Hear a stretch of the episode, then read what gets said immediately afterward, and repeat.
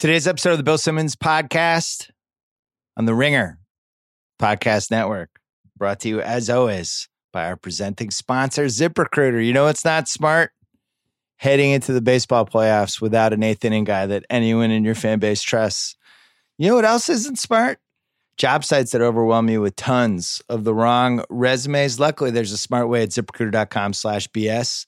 They find the right people with the right skills for your job actively invite them to apply. You get qualified candidates fast. Right now, my listeners can try ZipRecruiter for free at ziprecruiter.com slash BS. That is ziprecruiter.com slash BS. ZipRecruiter, the smartest and savviest way to hire. We are also brought to you by our old friends, our old buddies at Hotel Tonight.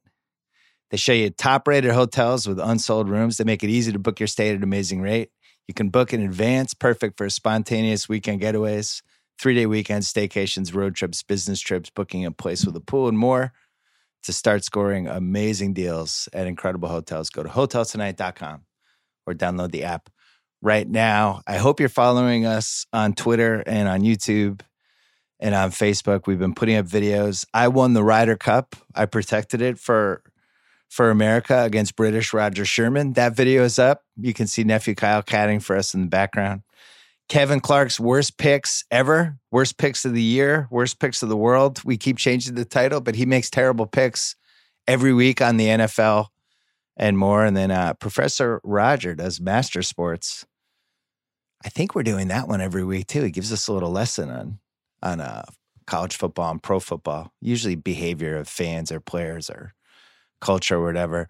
We're cranking out more and more videos. Everything is leading up to NBA Preview Palooza, which I think is going to be October 15th, the day the season starts. We have been um, filming and creating a whole bunch of stuff for that day. It's going to be the biggest video day we've ever had. I am in a couple of the videos. We have some great ideas, and that is happening too. So if you're not subscribing to us on YouTube, you're not following us on Twitter, I don't know what to tell you. That's what you should be doing. Don't forget about the Ringer Podcast Network as well, where Ryan Russillo's new show, Dual Threat. Hey, he had Joe Buck on this week talking about all things football. And Larry Wilmore had a new podcast this week. We have a new rewatchables that we are taping today, and then that is going to run, I think, on Tuesday. Let's just say we were dazed and a little bit confused for this one. Uh, so that's happening. And then coming up, we're going to talk a little bit about the Jimmy Butler trade saga with Kevin O'Connor and then my old friend John Bananas from Real World Challenge fame. He's here as well. First, Pearl Jam.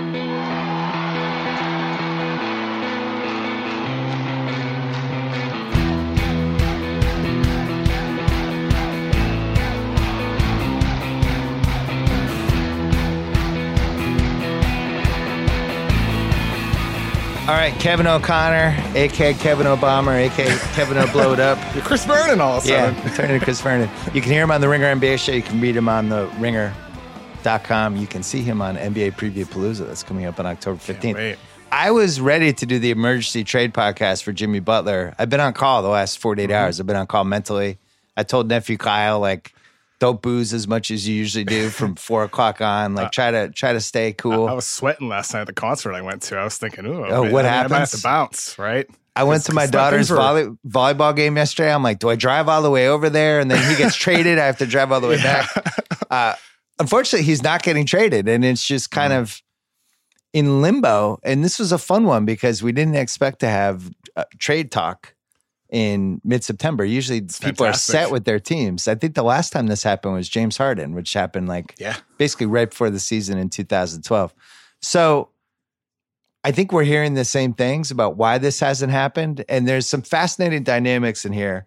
And as usual, the people that get screwed are the fans because you have Tom Thibodeau, who I like, who I just don't think has done a great job so far, but realizing he sees the end of the road. This is probably his last season as mm-hmm. coach slash GM.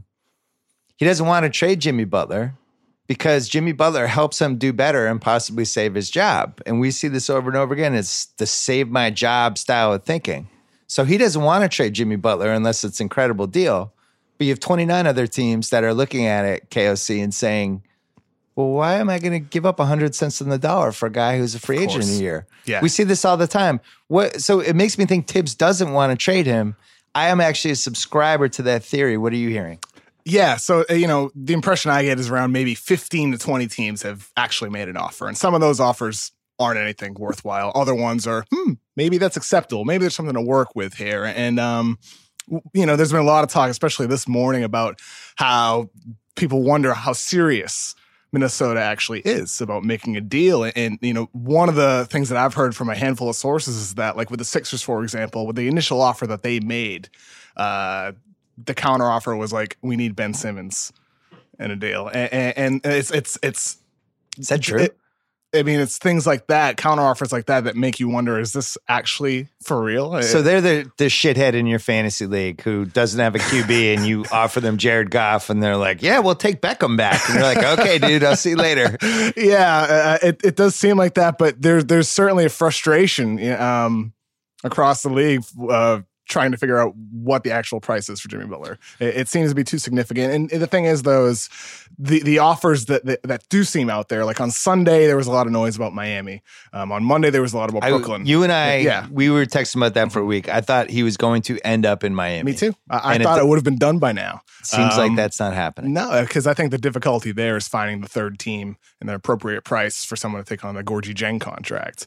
The Um, key with Miami is they are never really going to have the cap space to sign a marquee guy. Yeah. So I always thought they were going to figure this out. Use Whiteside in the deal. Take Dang's contract back. I don't think Minnesota wants Whiteside. I can't yeah, really but I, I would I would take him though at this point. If I'm getting rid I of Dang, wouldn't. it's two years, not three. That's the thing. It's like you But know, then I get Bam Adebayo and I get Justice Winslow in the ma- trade. Yeah, And at least I but you also something. get Hassan Whiteside. but only for two years. I don't have him for three like Dang. Yeah, but that's the I'm thing. losing it's like, in this trade no matter what happens. You know, I'm but if- trading Jimmy Butler. you know, Thibodeau like has clearly declined some acceptable offers or offers that you can actually work with and negotiate with.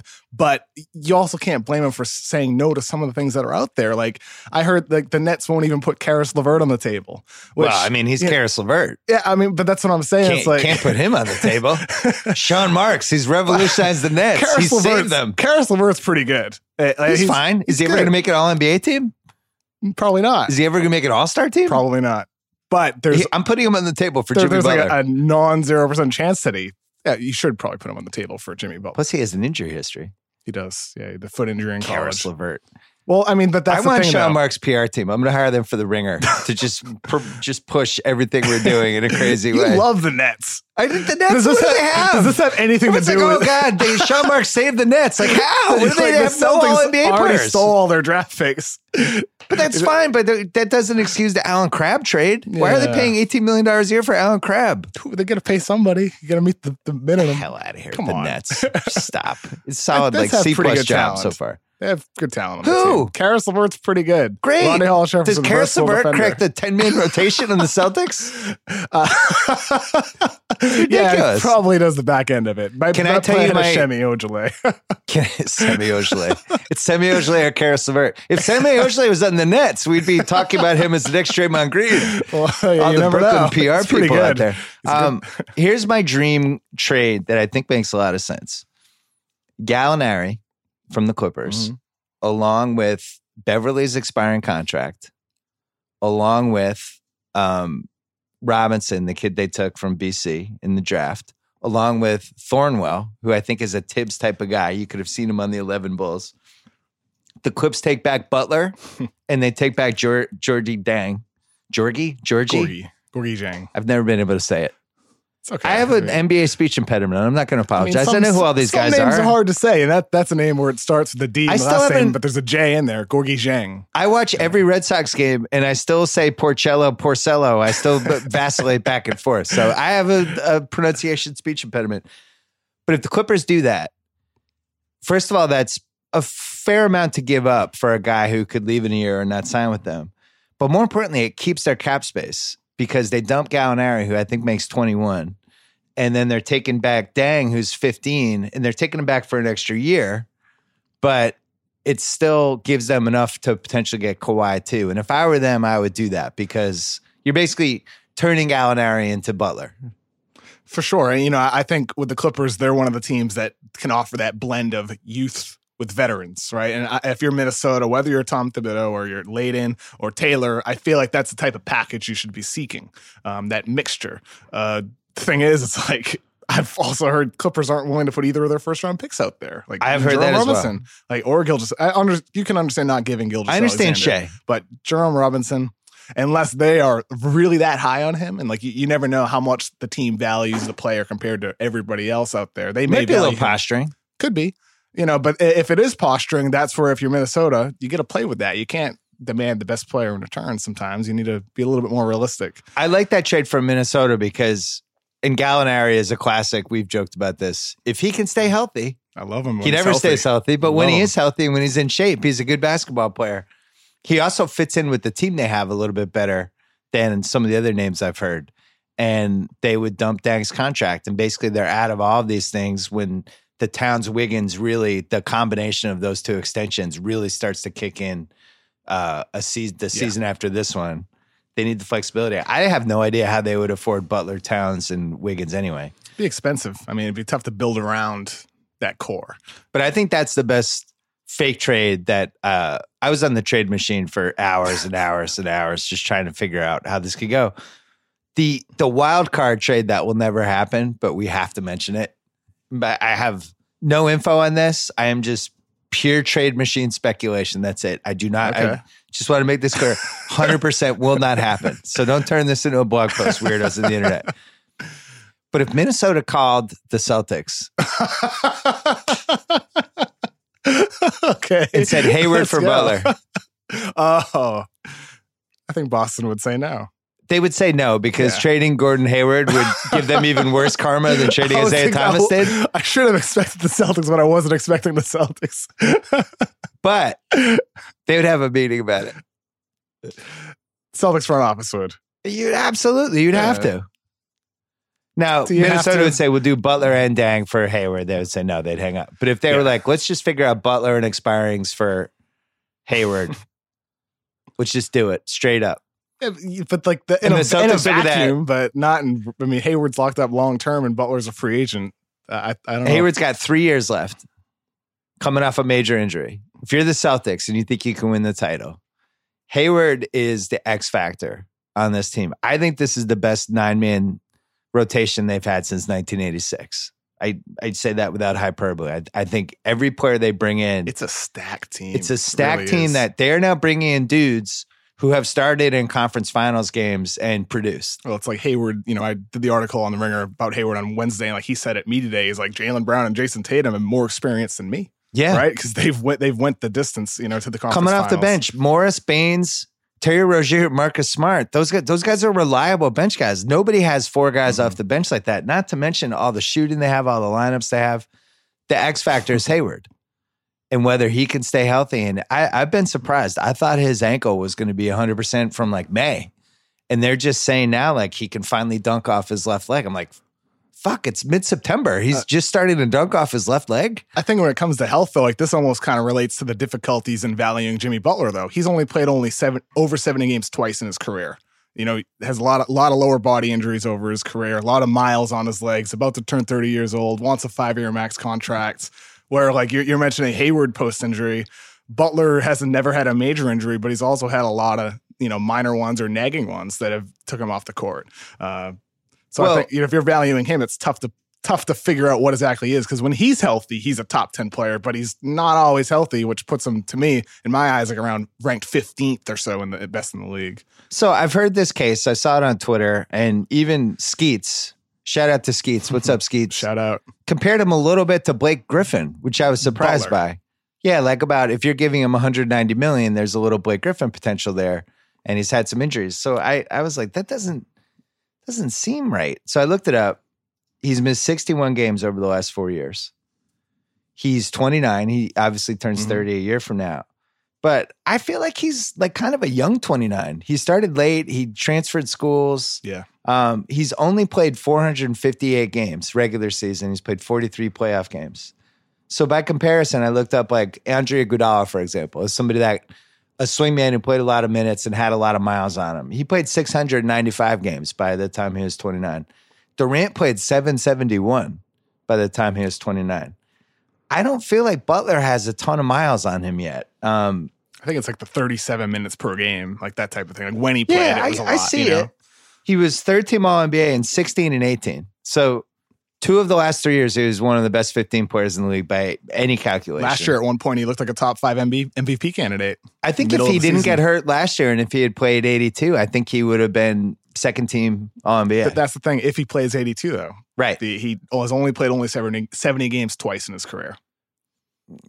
I, I get it, It's but like I, always, I don't always feel, playing six, 60-ish games. I don't feel like this is. Um, I don't think of him as an injury prone guy. I guess is my point. Me neither, because he's so tough. You know, he plays so hard and he plays through things. But Like Westbrook when has knee surgery every August, and we, we don't talk about it anymore. He has the same knee treatment every year, and it's like nobody ever worries still, about him. it's still like even even if a guy hasn't missed a lot of extended time, it's still scary moving into their 30s. Though I think Last four years, he's basically been 22, 6, and 5, 23 PER, 46% shooter, 35% from three, 85% from the line, which I like about him. I would describe him as an A minus defender. I don't think I would give him an A. I would give him an A minus. I think he's good. He can defend all types of guys. My big thing that that uh, concerns me about him is the locker room chemistry stuff. And I've had him on the podcast twice. I enjoyed his company. I thought he seemed like a good guy. He's definitely got a swagger to him. But he's now been in three situations that something has gone wrong with his teammates. Two different times with the Bulls. And then this last year with Minnesota. And the thing that concerns me with the Minnesota, I see the Chicago one. That was like, you have a really, I, I think, a bad coach, a bunch of weird personalities on the team, there especially that Wade Rondo year, Mirotic, Bobby Portis. Like that, Oh. that was like a nightmare. Last year doesn't make sense to me. I went, I talked about this on this podcast. I went to a Minnesota Clippers game last year, and you could tell their chemistry Yeah, we- was we- way yeah, off. I think we were both at that. Yeah, one, we, right? I think we yeah, went to that together. That's right. And we were like, Yeah. God, Butler hates Towns. Mhm. It was Mhm. obvious. We were in the fifth row. We could see it. And what concerns me is I don't think Towns is like a bad guy. He's not. Sounds He's he's a good little guy. flighty. He's a good guy. Actually. Yeah. yeah. He's a nice guy. I think his heart's in the right place. Wiggins is frustrating. He doesn't try all the time, but I don't feel like he's a bad guy either. And Butler somehow clashed with these guys. And I don't really know what happened. What did you hear from that? Yeah, I mean Butler's not a bad guy either. Right, none of none of them are bad guys. But how did this go but- so but badly? Sometimes good people can can have disagreements. Sometimes good people can not click. Um, sometimes good people can be a little bit more aggressive. You know, It's like you and Danny Chau. We we try to keep you guys apart. I mean, Danny are tight, uh, but um, you know, no, it just seemed last year, like last December, when you know Verno and I had a pod talking about this. It, it seemed to me like there's a lot of there's stuff between Towns and Butler, like, uh, but also I think a lot of the younger players on the team just not playing, not getting opportunity, um, or some of the veterans that expected more playing time not getting that playing time. So it was like up and down the roster. I think was problematic in December, and I think it got a little better, then it got worse, and then the Butler Towns thing never resolved itself. They won 48 games. They had a really good season, Yeah, and especially it really could have been better Yeah, I considering mean, they, had some injuries. They were riding the three seed up until that Butler injury. So normally when players don't get along, my theory, based on uh, years and years and decades of experience following the NBA, is women are cards. Those are the two reasons uh, two teammates can Oh. fall apart. Ninety-eight percent of the time, it's women are cards. I think this is the two percent of the time. I think Butler came in acting like he was hot shit. I'm like, I'm here to win. I'm Jimmy Butler. I'm one of the best ten players in the league, and looks at Towns as like this cornerstone that he's going to have this thing with. And Towns isn't kind of where he thought he was going to be. I think Towns is a little bit of a passive personality. He is. And Jimmy- Butler Jimmy is is just doing this whole here's how we should do it here. And I'm Jimmy Butler. And Your those chest guys. is puffed out right Yeah. now as you're saying that. yeah, yeah, yeah. He's like, I'm Jimmy Butler. This is, we should do this. And I think Towns and Wiggins are looking at this guy like, who the fuck are you? You've never made it out of the second round. What, what are you like? What are you bringing your four rings here? And I think that's what, from what I've heard, that's that's where it went bad. You had somebody that hadn't really won anything, acting like he had, and treat talking down to these guys and acting like he was superior to them, and it just didn't go well. None of it really went well, as we're finding out this past Yeah. month. None Well, of it has. You know, it finally got put out this week, and I, I believe it. I don't even think it's a conspiracy theory. Towns' contract extension was not an accident. And all these other guys, I was texting you about this this summer. I was like, why is Jokic, why did they take care of him? Why did they take care of Devin Booker? Why isn't Towns taken care of yet? We were all kind of like, this is weird. Why not grab the long term extension? It's clear now that he wanted to see how this Jimmy Butler thing went. And as soon as they were like, we're trading him, not a coincidence, they announced the Towns extension. You Yeah. didn't think that was a coincidence, did you?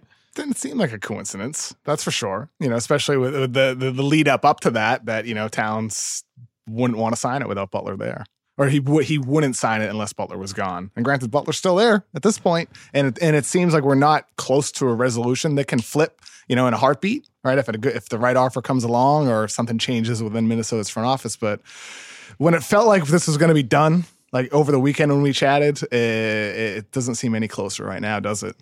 Let's take a quick break, talk about Starbucks Double Shot. Starts with bold Starbucks coffee blended with milk for a smooth, creamy, delicious flavor, enhanced with ginseng, guarana, and B vitamins. Available in six delicious flavors mocha, vanilla, hazelnut, white chocolate, coffee, Mexican, mocha. An energy coffee drink that not only tastes great, it gives you the energy to go from point A to point done. I've been drinking these late afternoon in lieu of actually going to Starbucks and ordering my late afternoon latte life's a lot easier. It's just in my fridge. I go grab one, I get a little jolt, wake up a little bit. That's what you have to do. I'm not like Joe House who gets the Trenta Red Eye with uh, three shots of espresso in it. He's a psychopath. This is for normal people. Starbucks double shot energy to do things you actually do. Find it in your local convenience store. Speaking of Joe House, check out Shack House, he has a bunch of. He did that, put that up yesterday, right, Kyle? How, how's the carbs? No, the uh, Shack House. He did do Shack House yesterday as well. Yeah. Yeah, he put up House of Carbs and Shack House yesterday, but Shack House has all of his Ryder Cup picks. You know what you can do? Bet on the Ryder Cup. Oh yeah, and House has been really hot all season. So if you want a little extra, if you can't decide who to root for between your country and uh, and Europe, if you're on the fence and you need gambling to push it over the top, check out Shack House. He has all kinds of recommendations in there as well. I haven't decided if he's allowed back on Friday rolling yet, but we'll see. All right, back to the pod. Coming back really quick. The person who is involved in this story, to nobody's surprise, who is you're young, you you don't have the same experience with with this human being as as some of the older NBA fans do. Glenn Taylor, the Timberwolves owner, kind of secretly one of the biggest disasters we've had as an owner for the last uh, 20 plus years. Presided over the Joe Smith um, tampering fiasco that ended up costing them multiple first round picks. Kept Kevin McHale in charge for an inordinately long amount of time. Hired, employed, and gave power of basketball attorney basically to David Kahn, who passed Stephen Curry, Stephen Curry not once but twice and took two other point guards right in front of him. Um, held on to KG way too long. Should have traded him two years before he actually did. Just had there was no roadmap for that team to do well with him. Um, the Kevin Love saga that was uh, handled terribly, and then worked out fortuitously because Cleveland got LeBron and was able to flip Wiggins there. But for the most part, has been one of the three or four worst owners in the league now for twenty plus years. Gives the moon and the stars to Tom Thibodeau. By the way, we'll never see anyone get that again. I don't think. I don't think we'll ever see the coach GM combo. It's just worked out too It- badly. It, it would have to be like the next Popovich Belichick type of coach to get that responsibility. Goes all in on this guy right as the NBA is changing. And I thought it was a great hire, but now you watch Tibbs these last couple years, and it's just the league is too different. That whole, uh, you know, the the 2013 Pacers could not happen in 2018, and that's kind of where he succeeds. So he's had a lot of time adjusting to that. He keeps bringing in his guys. Um, they give up a lot in that Jimmy Butler trade. I thought that was a good trade for them, um, but it just none of it's worked out. And my point is, it always goes back to the owner. Bad ownership leads to bad situations. That is the one thing we learned. The players change, the coaches change, styles change, everything changes in basketball. The one thing that never changes is you're screwed if you have a bad owner. And I think he's a bad owner. I've heard he's a great guy, great. He's a bad owner. yeah, you know, you like you talk to executives, you know, younger executives who you know have aspirations, you know, if they want to rise up, and you know, or even veterans as well. But the one thing that people always say is that when it comes to taking that job, you need to have the right owner.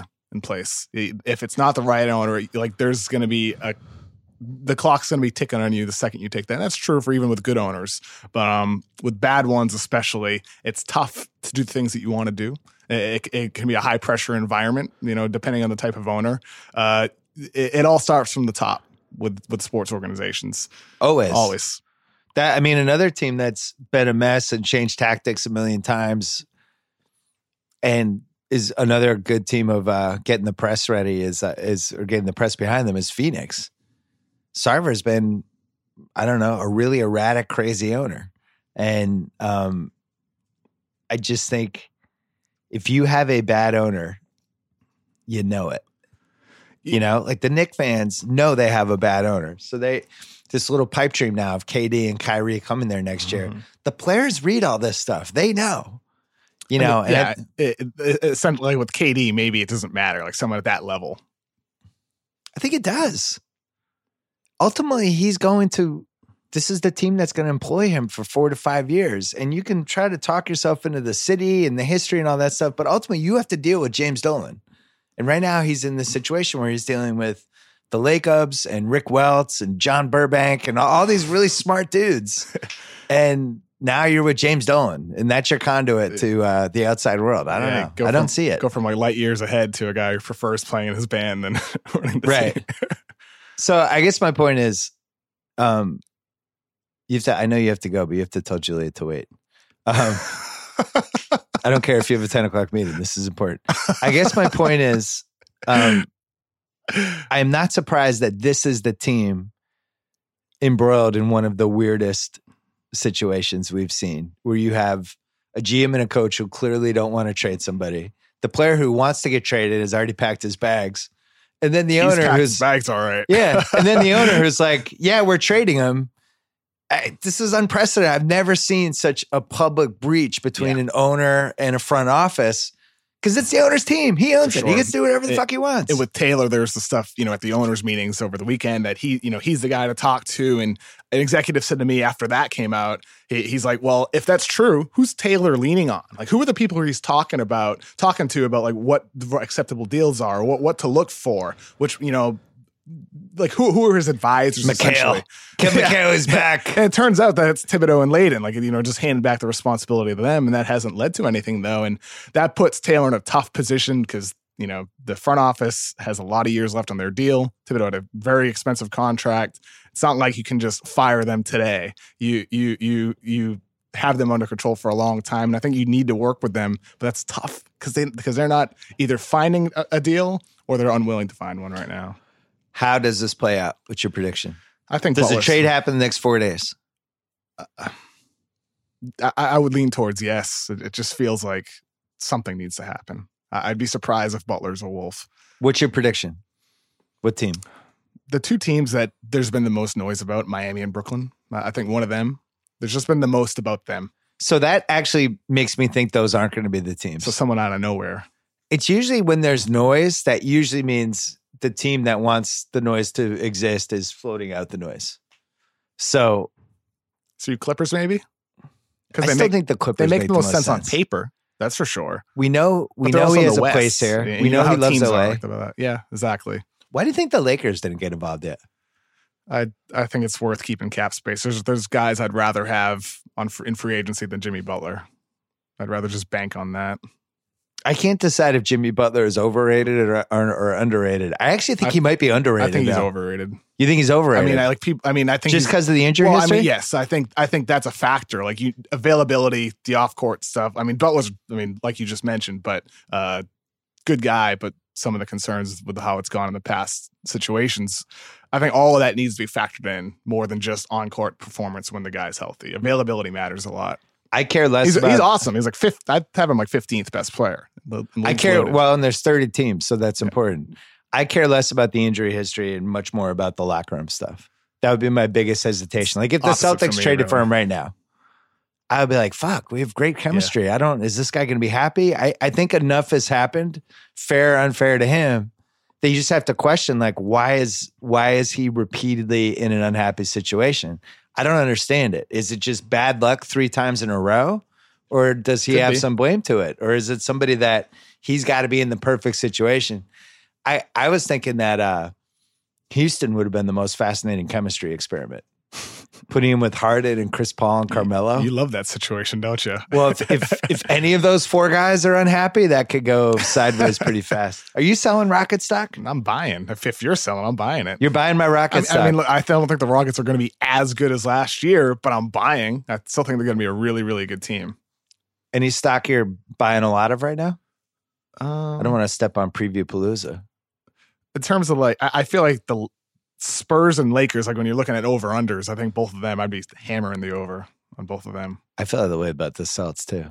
They were what 58 and a half, I think. They're, Uh, how is it not it should be 62 or something like the that. East sucks. Yeah, the East sucks, and that team is loaded. I think Atlanta under is interesting too because last year Coach Bud was just in FU mode trying to win games, and this year everyone's on the same page, and that team wants to stink.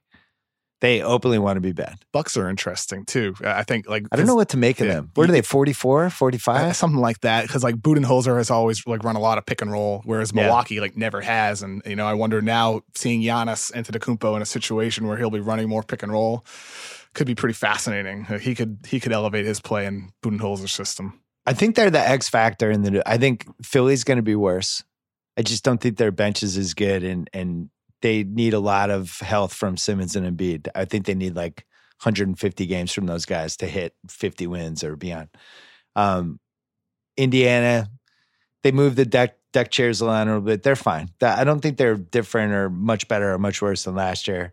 Washington, who the hell knows? You go all the way through, but Milwaukee is the one like, ah, I don't know. You could tell me that Giannis is going to be the MVP this year and they're going to win 55 games. I wouldn't be shocked by that No, if he just had one of those like LeBron in 2009 type of jumps Budenholzer could unleash him. could unleash him. And it it felt like one of those things where last year it never felt like they were using him correctly and that he was in the mix the right way. So anyway, we have a lot of time to talk about this stuff. Yes, KOC, did you figure out a name for your uh, Tuesday pod yet? Uh, we're working on it, Bill. It's not going to be blow it up. I, I don't I, I don't really love the blow it up name for the pod. I just love Kay Vernon saying blow it, screaming blow it up at the start of every pod. just both of us just What's the leader in the other. clubhouse right now? Uh, there is no leader at the moment. Double dribble? It's on the list. I don't love it. Need You're a, so need a spark. picky. I know. We should be picky. It's like picky when you're naming naming anything. Well, can you fucking come up with a name? We need to do the art for it. Jesus. Yeah, that's true. You're we not need to get on like- You're not like uh, some band coming up with the title for a new album. Not Like, na- we're not naming our children here. nah, just come up with a name. Your name's Kevin O'Connor and his name's Chris Vernon. This isn't hard. I mean, we did say Chris and Kev, or you know. So you're out on KOC now? I mean, I like KOC. I just don't love it in the title. what do you think, Kyle? I think you're allowed to have like separate personas. Like KOC's talking, shit is getting real. I like- Kevin I like- O'Connor's talking. I like know, Kev. I, I Kev? You You, sound like you, you yeah, lost you, me on Kev. You should be you're wearing on like the fucking Disney Channel. Yeah. like you're, rocket power shit. you're like Jesse's new friend at band camp. Oh, Kev's here. He's wearing his hat backwards. that's a good rocket power. Yeah. Thanks. Um, all right. Well, I look forward to reading you as the, as the uh, preseason goes along. And when Jimmy Butler I'm gets excited. traded, I I'm, I'm sure we'll have you out again. Mm. Thank you. Thank you, Bill. Hey, we've been doing football picks every week on Fridays on the BS podcast. People ask me for advice or they want to hear what I say and then they like to go the other way. The truth is, I don't always know who's going to win, but if you think you know, you got to check out my bookie. It's your best bet this season. They've been in business for years. Great reviews online. Their mobile site, easy to use. In game live betting, they have that. They have the most rewarding player perks in the business. And for you fantasy guys out there, you can even bet the over under on how many fantasy points a player will score each game. Lay down some cash, win big today. You win.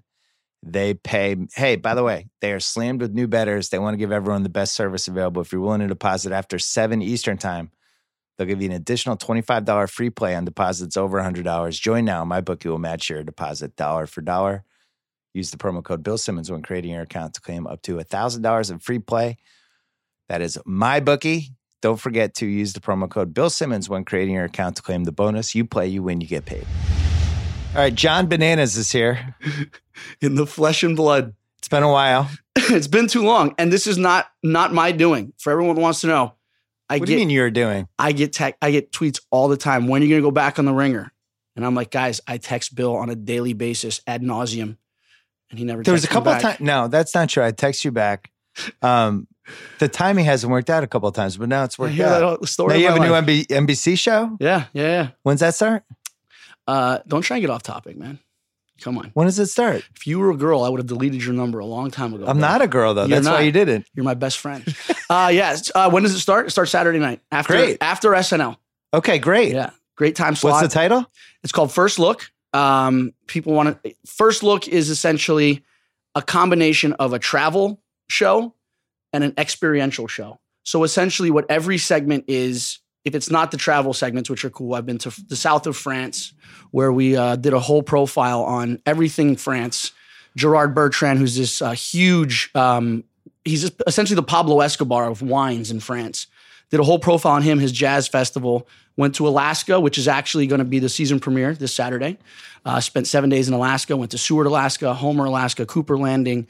Um, And then you vote the natives off. What happens? exactly, exactly. I go Three there. people have to leave the town. I by the time once I get there, they realize why they don't like the lower 48 as they refer to it and i'm essentially why um, and then when we're not doing the travel episodes we're doing the experiential segments which are each episode is a theme and it's putting me in in in situations circumstances that most people have never seen or never heard of yesterday i was in a thing called wasteland weekend which is uh, mad max meets burning man I've sumo wrestled a 600 pound sumo wrestler. I uh, danced. I made the LA Rams cheerleading squad. I uh, was a stripper pole dancer last week, and uh, I mean the list goes on and on, man. It's any any wacky, you know, idea you can come up with. The producers probably already have, and they're putting me in that circumstance. I did, you know, I, I worked out with Travis Kelce, the Pouncey brothers, Mark Ingram, you know, in in uh, this training facility in Florida. Got my ass handed to me. Obviously, I sent you the clip. I don't know if you watched it. I don't know if I watched it. Probably not. It's all right. I get it. You're a busy guy, man. I so I've supported the banana. I was like the first one to support the franchise. I know. I, was know. with you. Bill, you're the man. what real world season was that? Key West. Key West. 17, How many years ago was that? 12. God, it feels like a hundred. It does. To you. How many challenges have Talk you to my since? therapist. I mean, yeah, she knows. Uh, 17 seasons, 17 challenges, 12 years on reality television.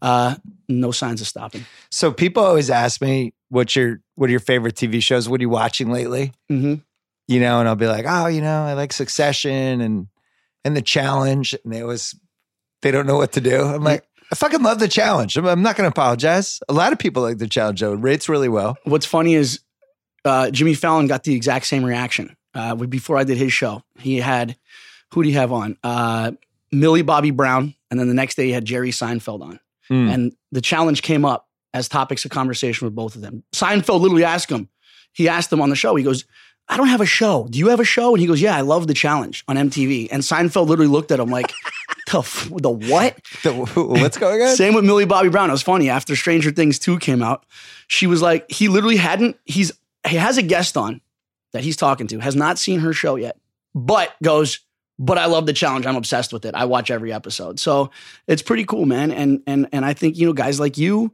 uh, you know, watching the challenge and giving it props, it, it, it just gives it, you know, so much more uh, credibility than sometimes I believe it deserves. Well, I was worried that the Challenge would survive because the feeder system was the real world. I know. That was the minors to the uh, challenge being the majors, and the real world, for a variety of reasons, is kind of kind of hit the end. I feel Yeah. like is it over? Has it been it's not, they're, they're actually rebooting it soon. They're doing a real world reboot. I know. It's tough. It's going to be tough. It's going to they got to get away from the gimmicks. If they get away from the gimmicks and just go back to what made the real world awesome, which was seven, you know, 20 somethings, attractive, different walks of life, but not from opposite ends of the universe. Uh, hanging out, hooking up, drinking. Like that's what made the show great. It was it shouldn't simple. be. It shouldn't be seven people who all probably have a sexually transmitted disease. Yeah, yeah, getting exactly. together, and this is going to be the highlight of their lives, just being on the show. So the in the old days, some of the people actually had stuff going on. Yeah. And this was like a, a stop to wherever they were going next, and somehow that shifted. I think And a I lot. think they blew it. I think a lot of it you I can't put it all on on on just the real world. I think a lot of it has to do with just the culture these days, and I think it has to do with the oversaturation of reality television. When I, when I started, it was us and Survivor were the only games in town. Yeah. two reality shows. So it was like you, you- and now it's the point where there's a reality show about everything. I mean, there's probably a reality show about your your guy sitting over here at the computer. You know what I mean? Nephew Kyle. yeah, nephew. We got his Twitter feed from luck. 1500 to like 11,000 in 24 hours. I believe it, man. He got a tattoo. It was great. I love it. Um, You don't want to watch his reality show. I'd love to. It's it's just I mean, I'm having a great time just- just, watching him type over here. it's just dark bars and, and women that he shouldn't be talking to. Good man. Cigarettes. Truly doing God's work, my friend. Thanks. I, somebody, I'm glad somebody sees it that way. Um, you know, the other thing that's the problem with that is is like we even when you were on the real world, social media didn't exist, exist, yet, and the internet was like in his infancy. first te- first decade. yeah. Now social media is such a huge part of being a young person. I don't know how you capture that in the quote unquote real world where nobody's allowed to go on their phones. See, here's the problem with that is, and this is what I, I I say this, and I've said this many times, and I'll say it again. The problem with the challenge and what's happened is the challenge has gone from the old school gritty guys, which back when the Derricks, the CTs, the Brads, You know, the Derrick- Darrells, Derrick's one of my all timers. love Derrick. Shout out to D. Darrell. um, Wes, Mark Long, uh, you know, Kenny, Evan, like these guys, it was like they were cut from a different cloth. And we went and we competed and we were there for the love of the game. yeah. This is before the social media world existed. Now I feel like cast members are going simply for followers or simply to create an image or a brand or a name. Before, like the Johnny Bananas brand, that just kind of came about like organically over the seasons. And I was like, hey, I've been on five seasons. Maybe I should see sell a bobblehead and see what people think. And it, and it worked. Whereas people are coming on now and after one season, it's like they want to be the star of the show. And Yeah. it's like this whole instant gratification, you know, entitlement of I feel like this new generation of of, you know, kids and reality television people. But you're to blame for that new generation. Uh, listen, The blood is on your hands. sort of, but they haven't exactly followed in my footsteps. If you see the way I came into the show, it was like I came into a house of monsters. And I was like, I don't want to take them out. I want to assimilate into them. Yeah. Now it's I want a storyline that we go after bananas. That's the new that's the trend now. On That's on the smart, though. challenge. You're going to get on the show if you do that. But it's but it's lame, dude. It's like be you, don't be me. Like create your own story. I didn't I didn't create the Johnny Bananas brand by going after other cast members. It happened. We went against each other. But it wasn't like I'm going to, you know, I'm going to uh, uh, ride this guy's coattails and make a storyline simply based off the fact that me and him are going at it. You know, It reminds me of World Series of Poker when it took off and the best guys were in the World Series of Poker. And then these people would just be at the tables being like, I'm going all in. I want to be the one that brings down Daniel Negreanu. And Yeah. then sometimes they actually would. That's happening to you. I'm Team Bananas. You're my favorite team in the challenge. thank you, man. It means a lot. The other one that's grown on me, and not just because of the Massachusetts thing, but because I feel like she's been in my life now for 10 years. I feel like I know her as Cara Maria Yeah, because she's such a tortured soul yeah. and she's so self-loathing and it's like people are yelling at her and she's like you can't hurt me nobody hates me more than myself and you're just like man i really really wish she could find some happiness It was like it was like how it, it- that almost like short circuits people. It's like I hate you. It's like well I hate myself. It's Yeah, like uh, now what do I do? that's bouncing off me the thing about Cara, and this is why I think Cara has grown to be not just a fan favorite, but like I I mean I'm going to say it right here. I love the girl. All right, and and it took a long time I think for me and her to really you guys had a rocky relationship we had a very rocky relationship for a long time. And I think the reason why is because she was never, they call it your truth on the challenge. She was never, she never was true to her truth, which was she's a weirdo. She's she, she's a shy, kind of like awkward, like weird girl. And she would always try and do things like, oh, I like horseback riding. I'm a CrossFitter. I'm into S and M. And it's like, Cara, you you don't need to constantly keep reinventing yourself on this image. Just be you. yeah And I feel like as soon as she finally was comfortable being herself and owning her weirdness, really owning it, and it, it- it's almost like now that she is comfortable with who she is, she's so much more of a likable, lovable person. And so, like, I've seen that side of her, and that's grown on me. But in addition to that, it's like now Cara essentially is the female Johnny Bananas, where when she comes onto a challenge based on her, um, her, based- track, her competitive track record Exactly. And based on, you know, w- what she's accomplished, everyone hates her just solely based on that. So it's almost like on this season of Final Reckoning, they pushed, I mean, they they pushed us together and it was almost like we're in an alliance essentially, you know, based on nothing other than the fact that everyone in the house hates us. So it's like we, you know, you kind of find common ground with with people you're in the same situation as, and um, that again, it helped me get to know her a lot better. And um, I like the competitors. The thing I like about the challenge, I mean, I like all the partying stuff and all the drama and people yelling at each other, but ultimately, like, there's just some people who kick ass Yeah. and are really tough, you know. And you watch some of these challenges with you're 250 feet up Yeah. on these fucking 600, cranes, 600. 600, whatever 600. it is. A And- thousand in uh we were a thousand feet off a, off a cliff in uh in Hermanus, Africa. Yeah. So And the challenge is like somebody like Cara, she's up a thousand feet and she's just nonplussed. mm-hmm. You know, like I've, I've, there's no challenge they could throw at me that I haven't seen. You're the same way. And it's funny watching that in comparison to some of the newbies yeah. who were like, and there's like no challenge that would scare any of the veterans. Oh no, this they point, scare right? the shit out of me. Don't don't don't listen. Don't Doesn't get it twisted. seem like it. Don't get well. Listen, man. What? Don't let appearances fool you. I am absolutely shitting myself when I do these things. But I mean, it, it's almost like mind over matter. I I don't care who you are. I mean, I guess unless you're some sicko like Daredevil, flying suit, wing weirdo, it's like being that high up off the ground, suspended by literally a piece of paracord that's thinner than this cable. Yeah. You're like, if I fall, like, okay, yeah, I know this is like a professional stunt crew, but like, what if they didn't tie a knot, or like, what if something goes wrong? See, wrong? that's what I would think about the whole time. I You're on do. these cranes, and it's like, what if some dude got drunk last night and Right? forgot to screw in We're like the in- part of the crane? We're in Colombia. All right. Yeah. We are in Cartagena, Colombia. You know, we're in Thailand. We're in the middle of nowhere. The guys I see over here, it's like this guy doesn't know how to tie his shoe, let alone probably tie a bowline knot or whatever the hell you do on a on rigging. And I'm like, these are the guys whose lives that that were, you know, our our our lives are held in their hands. It's crazy. Um, Who, give me the great competitor rankings right now. rankings. The ones Oh, you dude. respect the most. What's like? What's like the top four? females.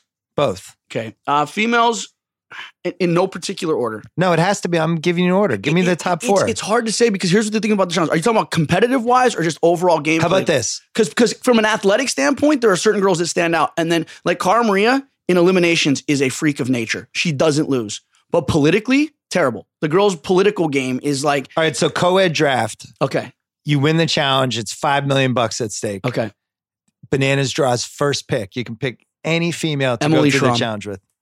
Oh, Emily, Emily Schramm one sure. of the great athletes of all time. for sure, and she's I don't know this. how she wasn't a 10 a 10 gold medalist, 10 10 time gold medalist in the Olympics. who she? What? What do you mean? No, she should have been. She should have been. The girl one of can do anything. The girl can do anything. The girl can do and and you know what makes her so good is she doesn't even when she competes, she doesn't compete against the girls. She competes against the guys. yeah. She doesn't care about how much better she does than the girls. She's like, oh, bananas. Like when I in, in Champ Stars, when I literally ran circles around your boy Terrell Owens. Um, I didn't I didn't support that show. uh, the, the, word stars was used a little too loosely. it was a little, a little, I used mean, a little If I liberally. hear stars, I want to think I that they're get it. actually stars. I get it. it was like, here's the semifinalists in the darts championship.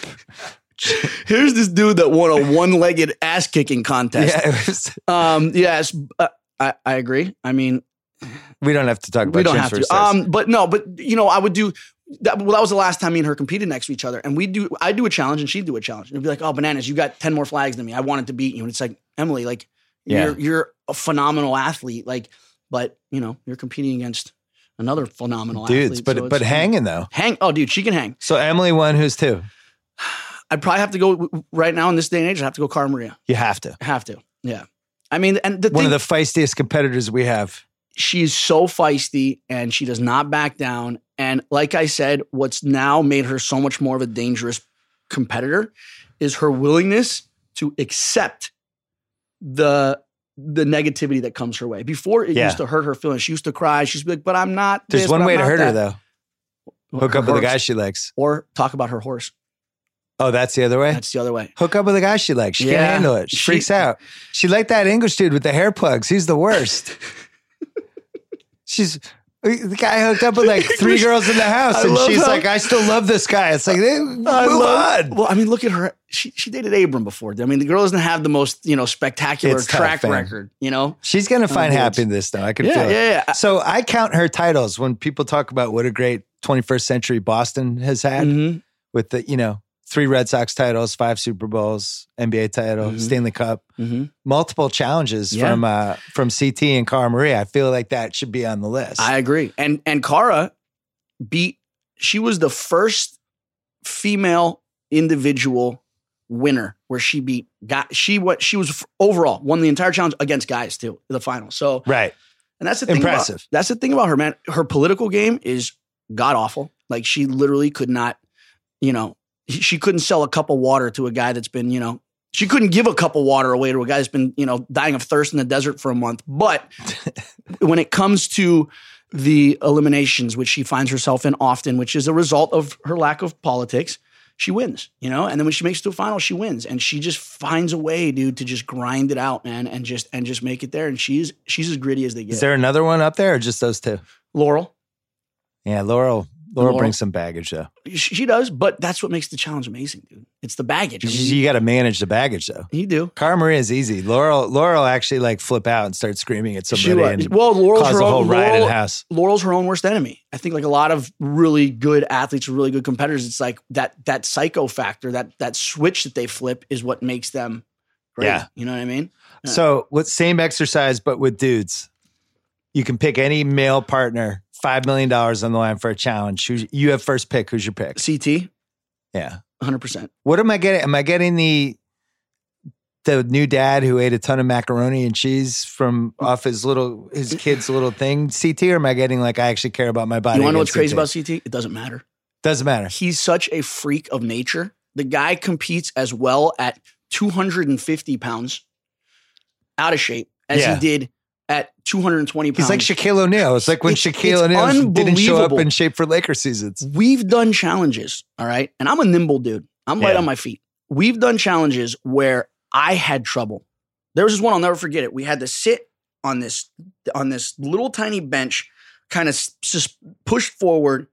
I mean, the bench was probably six inches wide. CT's ass is about six feet wide, and somehow he managed to sit his ass on this thing, suspended over the water, and and, and did as well as I did. We had to do this thing. where We had to jump on these bells, suspended 35 feet over the water. You literally had three inches to jump like six feet and get your toes in this little three inch, little tiny, on, on tiny lip, and he managed to do it. His his political game is unbelievable. I mean, he's obviously one of the most, you know, convincing. He's calmed down over the years. He's calmed down a lot, but I mean, it, he's still. It's like he's still just as uh, as dangerous as he's always been, which is Nobody most, fucks with him. No. That's how you know. It's like that. Nobody. girls. there's no like new don't. person who just comes in. and Girls like, I'm gonna take a run at CT. No, never. It's not like me. It's like, oh, let's go after bananas. Everyone comes in. That's like, you know, let's go after him. It's like CT. It's like, nah, we'll leave that guy alone. I don't blame him. Um, CT, I'd have to say, you know, overall, just based on, you know, the guy's body of work. He drew the short straw in the last challenge. He did. The sh- I didn't like no the pun partner- intended. The partners thing. It's just rough, man. It As is. soon as he got Veronica, I was like, oh man, Done. I want CT in the show Send for like to the more than four episodes. I know. Who's number two? Um, number two, I would have to go with uh, probably either. I'd say close to would be either uh, Darrell or Derrick. Um, they both bring different things to the table, obviously, but they both play a very similar game, and they like to stay out of the drama and fly under the radar. But when push comes to shove, I mean, they're both those guys. That, you were was, in the room, right? I was standing right there. I helped pull them off. We all were. We were three inches away from it when this went down, and it Brad was, was kind of asking for it. big time. Yeah. Oh, and he'll even say to this day, like he he threw the sorriest tie kick at the rail you've ever seen He in was a pair hammered. of, in a pair of dad socks, which was the best part. And dude, yeah, it was something that uh, I think he's to this day regrets. Well, especially because it was videotaped by cameramen. It's something you'll never get away from. Yeah, you don't want to be the drunk out of your mind going after Darrell. No. Is never a good plan. no, the Golden Gloves boxer, dude. Yeah, no thanks. Let's talk about Belvedere. Produced in one of the world's longest running distilleries, Belvedere Vodka, the world's finest all natural vodka, crafted by a collective of master distillers. Belvedere is made with non GMO Polish rye, pure water, no additives, recognized for quality. Named the ISC World Vodka Producer of the Year in 2015, 2016, 2017. Its unparalleled quality reminds me of a run that my favorite basketball player of all time, the legend Larry Bird, had in the 80s when he won the NBA MVP award three years in a row. 84, 85, 86. Also won two MVP final awards, 84, 86, and titles in those years as well. Weirdly, 87 was his best season. There you go. Great run. Bird and the Celtics of that era played the, a brand of basketball that was of the utmost quality, just like Belvedere vodka. Enjoy a delicious cocktail with Belvedere vodka today. Remember to always drink responsibly. Is there more sex or less sex than we see on TV in this show? Um, Or right around the same? So here's what'll happen with the Brad and Brittany situation, say on Vendettas. The two of them literally fucked more than two rabbits that were like you know stuck in a cage together for for a month. Like it was to the point where people were just like, all right, now this is just getting egregious. You know what I mean? So with something like that, they're going to show like the first or second time they hook up, but they're not going to show every single time. Yeah. This last season, Final Reckoning, there was a lot of hooking up going on, dude. It A seems lot. like it. A lot, and Kyle was responsible for about half of it, and that's what that's what blows my mind with that guy is like these girls knowing that it was like you were just with you know Faith last night. I mean, not that Ashley has has any semblance of uh, you know self respect, but you'd think. Oh, come on. I will say this about Ashley: Good competitor. good competitor, sort of. She threatens to quit all the time and does. But I will say Other this about that- Ashley: she's like Paula, where she doesn't apologize for who she is. She's unapologetically her, and I gotta say that's refreshing because a lot of these girls will do dumb shit, hook up, make bad decisions, wake up next day and be like, "It wasn't me, I didn't do it."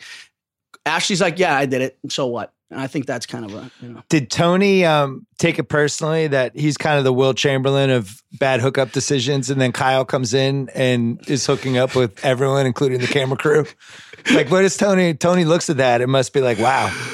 I It's like Wilt scored 100, then then somebody comes in and scores 150. yeah, dude. Um, yeah. I mean, I, Kyle just walks around with a giant boner. he's fucking knocking over cups all day. It's like, you know, it's like, I mean, he literally is, you know, he he's an absolute savage human being. I also Unapologetic about it.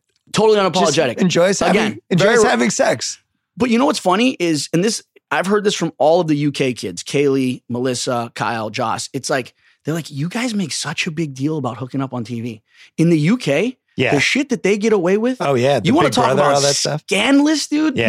No, uh, Ex on the Beach. I mean, Yeah. they're literally going in and they're sleeping with three, four, five different people on the show, and it's like no one even blinks at it. Here, it's like you hook with one person and it's front page news. I literally sit next to Angela on a bus, and it's all anyone could talk about for a month. It's like, guys, we like made out. Like, let's let's give it, a, you know, let's give it a rest here. That's why I was so smart to bring in the UK people For on what? the challenge. to just, just, they just ratcheted it up, man.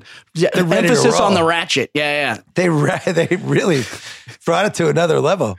Well, you liked you liked you came in single to the last challenge for Last the first two. time in a long time. Last two, yeah. Yeah. Yeah. I never liked when I always liked the unattached bananas in the Thank challenge. you, man. I do too. It's just it's just more fun. It's less fun when you you basically are like in one of those Richard Dreyfuss shark cages and you just, all the sharks are swimming around. You can't get out of the cage. it's a double-edged sword and here's why having someone having a, being in a relationship going on the challenge it literally and if you're faithful which i was um it it it completely removes a very messy difficult part of the challenge which is hooking up um, well, and also especially- political political hookups. exactly You don't know if somebody likes you because they like you or they like you because they want to get I don't, attached. I don't really care. I'm like, use me, abuse me. Just Yeah, you know, please. just I'm right here. Get me an Uber home.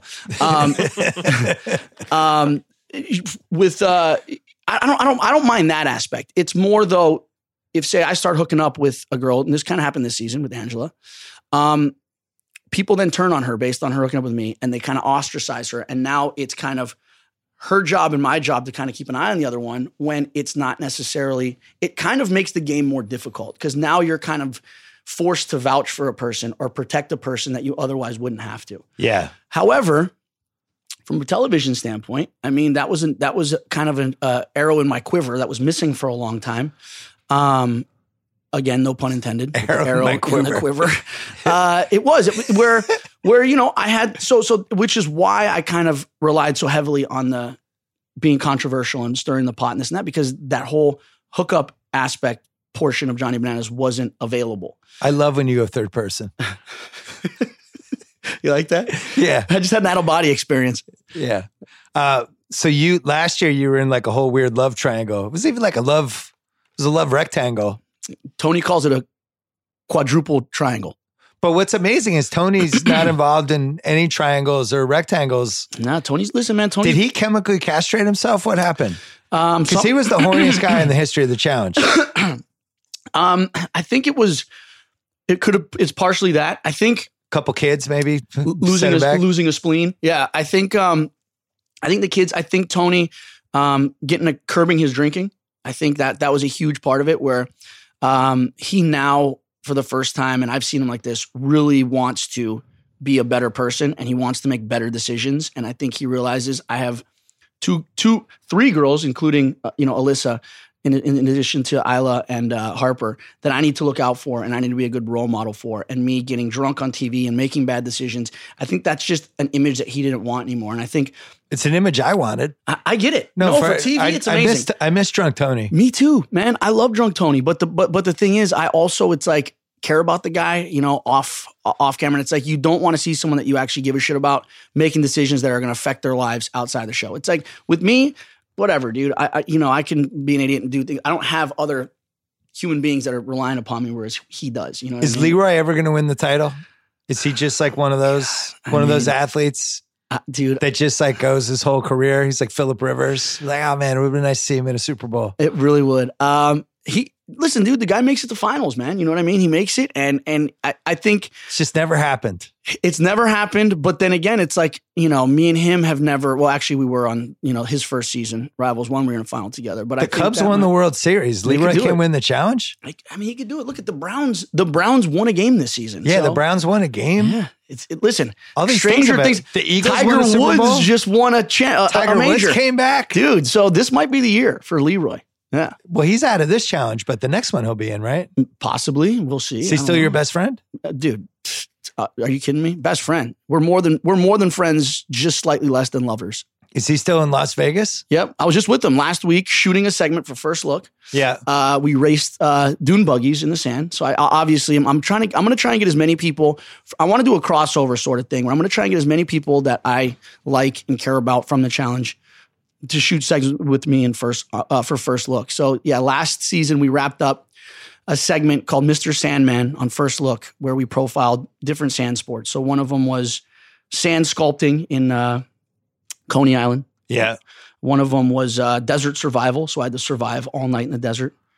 Leroy was racing dune buggies, and then yesterday I was in a thing called Wasteland Weekend. I think I told you it's like Mad Max meets uh, Burning Man, super crazy. So yeah, it's a whole different challenge I'm doing now. I- I'll tell you what, Bill. What about TJ? Can you get TJ to come in and, and somebody quits in front of him and then TJ kills him with an arrow? or like or, or, or yeah or make some or makes no you know what would be even better if they quit in front of him then he- they're forced to jump off one of the massive jumps in his backyard on a bicycle with no helmet into into a Did pit he of- get hurt again recently? Yes. What happened? dude okay this God. is but this is why I love TJ man this is why I love TJ TJ had an accident you know years back that literally almost cost him his life Yeah, he was in like a fucking medically coma. induced coma, right? He still like isn't his, you know, he still has, you know, he's still, you know, regaining, you know, some some functions, but it's like this guy after that. If if I had an accident that bad, I'd literally be in a padded room wearing a helmet at home, you know, every day. You know, I wouldn't even want to go outside to pick up the newspaper. TJ, on the other hand, is in the back, it is in his backyard 41 years old, still flying off these massive jumps. So yeah, he he didn't stick his landing. Um, cut up his knee pretty bad, and actually the worst part of the injury was uh, he took the edge of the handlebars to his forehead, so Ah. it gashed his forehead open. Luckily, he didn't, you know, bang his head on the ground. Luckily, there was no, you know, uh, cognitive or, or, or- brain damage. But it's like what I love about that guy is, dude. No matter how old that guy gets, no matter you know what he goes through, you can't stop the competitor in that guy, and he'll just always be out there competing and kicking ass, dude. I love him for it, man and judging quitters. and judging quitters. But that's what you love about him. It's like on the challenge, it's almost like uh, there's the, there's this saying. I think it was Mark Wahlberg actually said. He goes, "I'll never take training advice from someone who's in worse shape than me." And it's like with TJ, it's almost like I would never listen to someone or or or, or take advice from someone or take motivation from someone who, as- a host or someone on the show, you know, that wouldn't be willing to do the same thing that I am or hasn't done the same thing. And it's almost like with TJ, he's done so much more death defying shit than we have and more dangerous, more crazy shit. It's like, that's why it's like more than anything, I'm almost, I almost feel like TJ in a way is like, I want to please my father. You know what I mean? Where it's like, Yeah. I want TJ to be impressed. When I, when I do something and TJ's like, good job, daps me up, like keep going, like Great that, challenge. You guys really competed out there. that means more to me than like anything else, dude. So it's like, absolutely, man. I mean, coming from him, it, it carries a lot more weight than it does just coming from, you know. What's the. PED situation on the challenge these days? I mean, We've dude, at this, really at had this great point, testing. at this point, it should just be like they should hand out syringes at the front door. You know It's what I mean? It- it's unbelievable. I mean, dude, over the last couple seasons, not to name names, but they've literally in front of us confiscated. Please don't name names. They've literally confiscated. I mean, everything Stuff. you could imagine, dude. Yeah. And and, and it's funny because some of the guys now are just open about talking about it all day long. The Well, if it- cycles they go on For a million bucks, when they're like on, why when they're wouldn't you? You can see though. I mean, if you watch if you watch very close in the episodes, you'll notice the guys who day one come in and they look like you know an ice sculpture, and then two weeks later they look like a deflated balloon. I mean, that's it's generally a pretty good uh, idea of of of uh, who's on the sauce. Wouldn't and that, wouldn't that hurt your challenge? absolutely? Like Here's you the would get worse as it goes along, right? Here's the problem, and this is what a lot of people don't understand. Competitors, even guys who've been on the challenge for a long time, is it's not necessary. The strength, the, the the heavyweight strength, I'm gonna man in the sand, beat you to the ground aspect is so such a small part of the show. it's like one out of every five challenges. dude, more than that, one out of every 10. The one this week, they was like people had to run on treadmills, Yep. going different ways. so these hold the guys come in and they're jacked. It's like they can't reach around to wipe their own ass, and it's like, oh yeah, today you're going to be balancing on a on, on a beam or running across a moving log or dangling from your balls, and it's like it's not going to help you, The dangling from the balls challenge was one of the The- best ones ever. bro. And that's what I'm saying. The guys that weighed more, it was more painful for them. Yeah. you want to be light on a challenge like that. The less weight you have hanging from your balls, the better. Yeah. Um, They always find a way to torture somebody's balls in the challenge. as difficult as the challenge has been and everything that I've accomplished, it's like this first look is like the, the, the, challenge now for me has been doing what comes so naturally to you. And that is being a host, yeah. having conversations. Being a point guard. being a point guard, dude, having conversations, being interested and not interesting. Yeah. Um, it's it's been really difficult for me, and it's because on on the on the challenge and on reality TV, it's all about dominating conversations, getting as many sound bites in as you can, everything being a punchline. You know, um, Being a character. being a character. Whereas on first look, it's completely different. They're like, listen, here's the the, the flow of the conversation we want. Here's the questions we want you to hit. Ask a question and let them talk as long as you want. And you know, you don't have to. Everything doesn't have to be a punchline. It's okay to be vulnerable and to open up and to be sensitive. Where on the challenge, the second you open up and you're vulnerable, man, you're you're dead. Um, and in addition to that, every shoot that I do for first look every day is something different.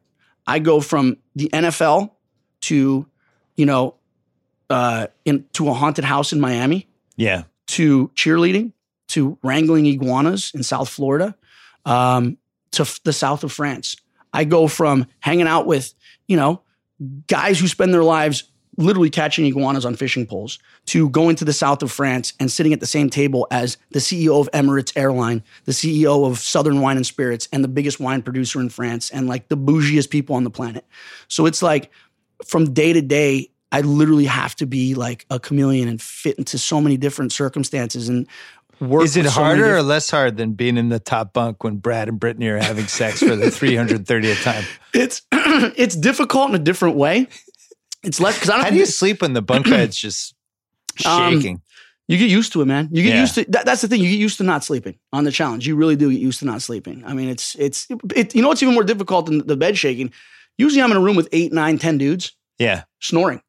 You got guys, each Hmm. one of them. It's like a chorus, dude. I have I have to put in like earplugs, eye masks. Like, dude, I have to do like the. I look like a helicopter pilot. I got earplugs and earphones over that to try and sleep. Um, but uh, How, how many roommates are in the bed? It depends. So this last be like season- four? Last season we had two, four, six, eight, ten people in our bedroom, all guys. Oh my God. it's like Grand Central Station.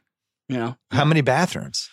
uh, uh, th- in the house there was one, two, three bathrooms. Jesus. I know.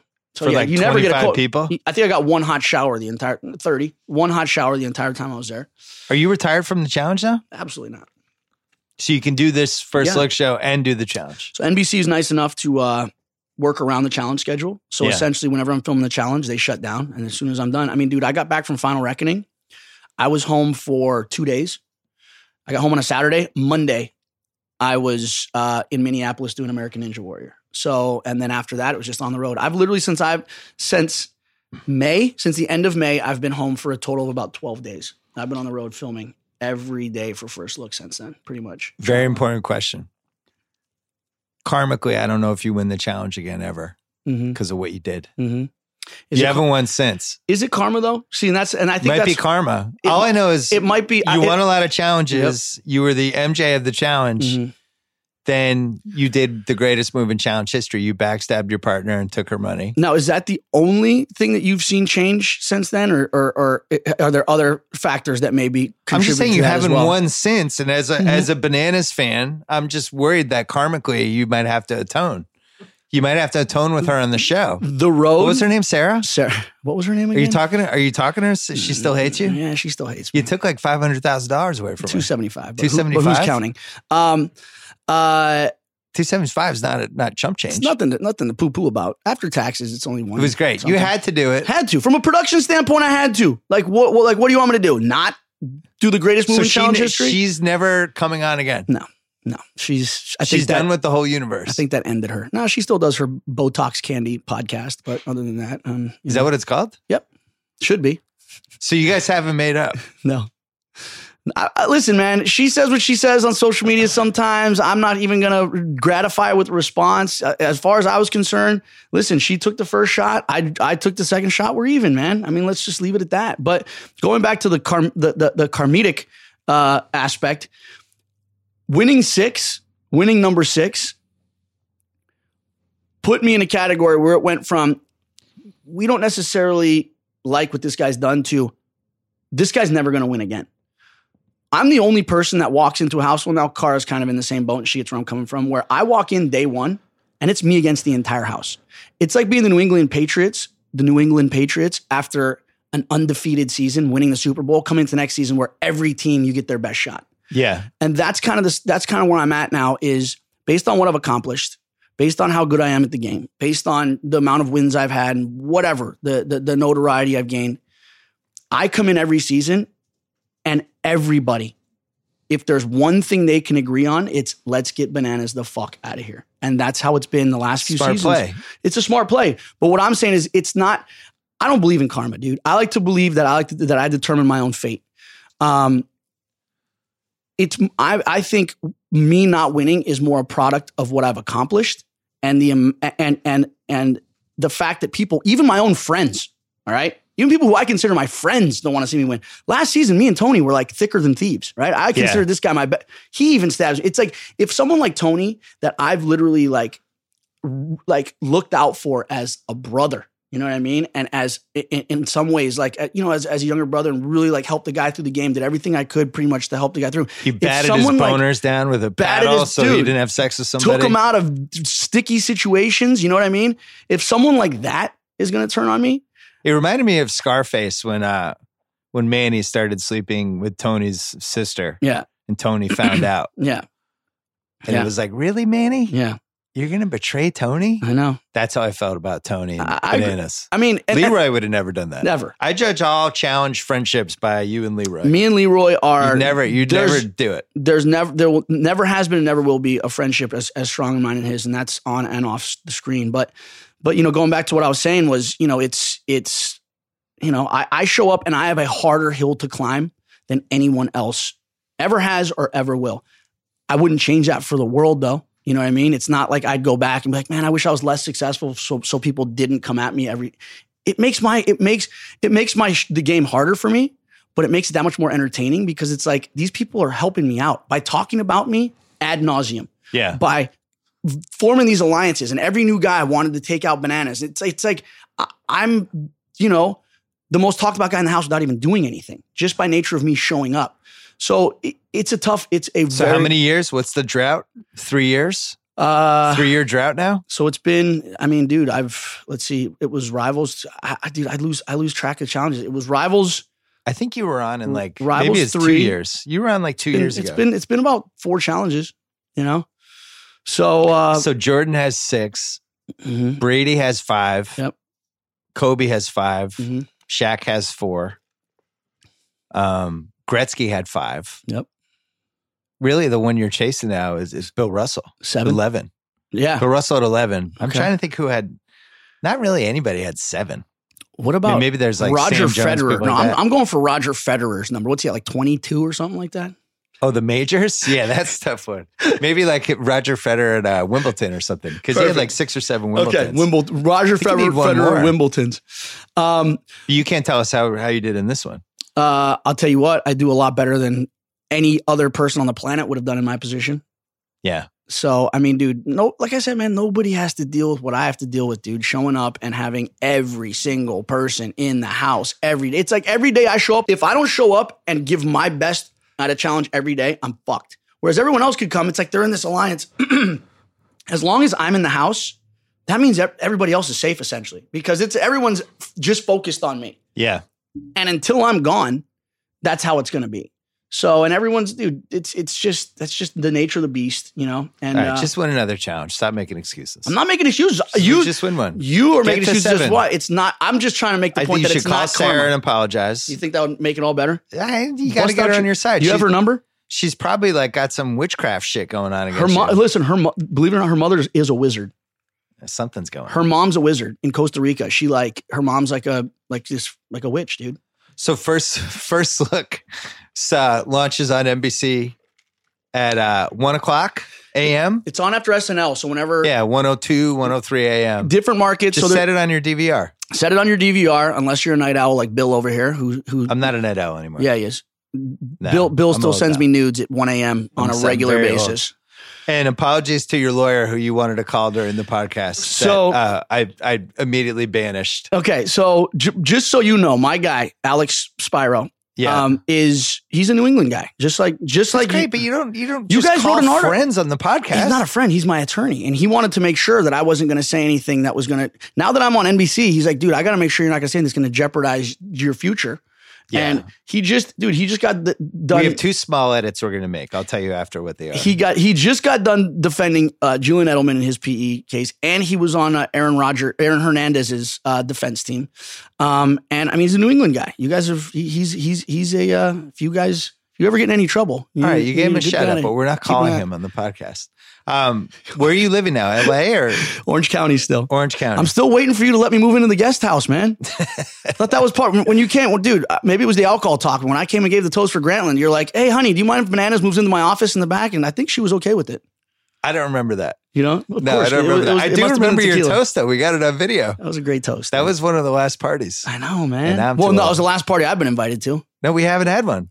Really? We had one ringer party, but you were away in the challenge. If And anyone, now, now I don't have parties at my house anymore. dude, that was that was It's awesome, scary man. times. Hanging out, taking shots with Jalen Rose, Seth Yeah. Meyers. You know, almost pushed me in the pool. I mean, that was that was that was a cool. uh Were you, was there an ice luge at that one? No, but there's going to be one at my premiere party on Saturday in Manhattan. If you're going to be there, Oh, there you go. All right, There's going to be banana ice luge there. Mr. Bananas. Congrats on everything. Thanks Thank for you, coming sir. on. Appreciate you having me, man. All right. Thanks so much to ZipRecruiter. Don't forget to check them out at ziprecruiter.com slash BS. Thanks to the ringer.com. Thanks to the Ringer Podcast Network. Thanks to KOC and Bananas. Thanks to Starbucks Double Shot. Starts with bold Starbucks coffee blended with milk for a smooth, creamy, delicious flavor. Enhanced with ginseng, guarana, and B vitamins. Makes you sharp. I could use one right now. It's only like 11 o'clock in the morning. I think I need more caffeine. Starbucks Double Shot, energy to do the things you actually do. Find it in your local convenience store. Hey, guess what? We have another podcast coming tomorrow. We're doing four this week. Just, we're feeling it. So uh, stay tuned for that. Until then.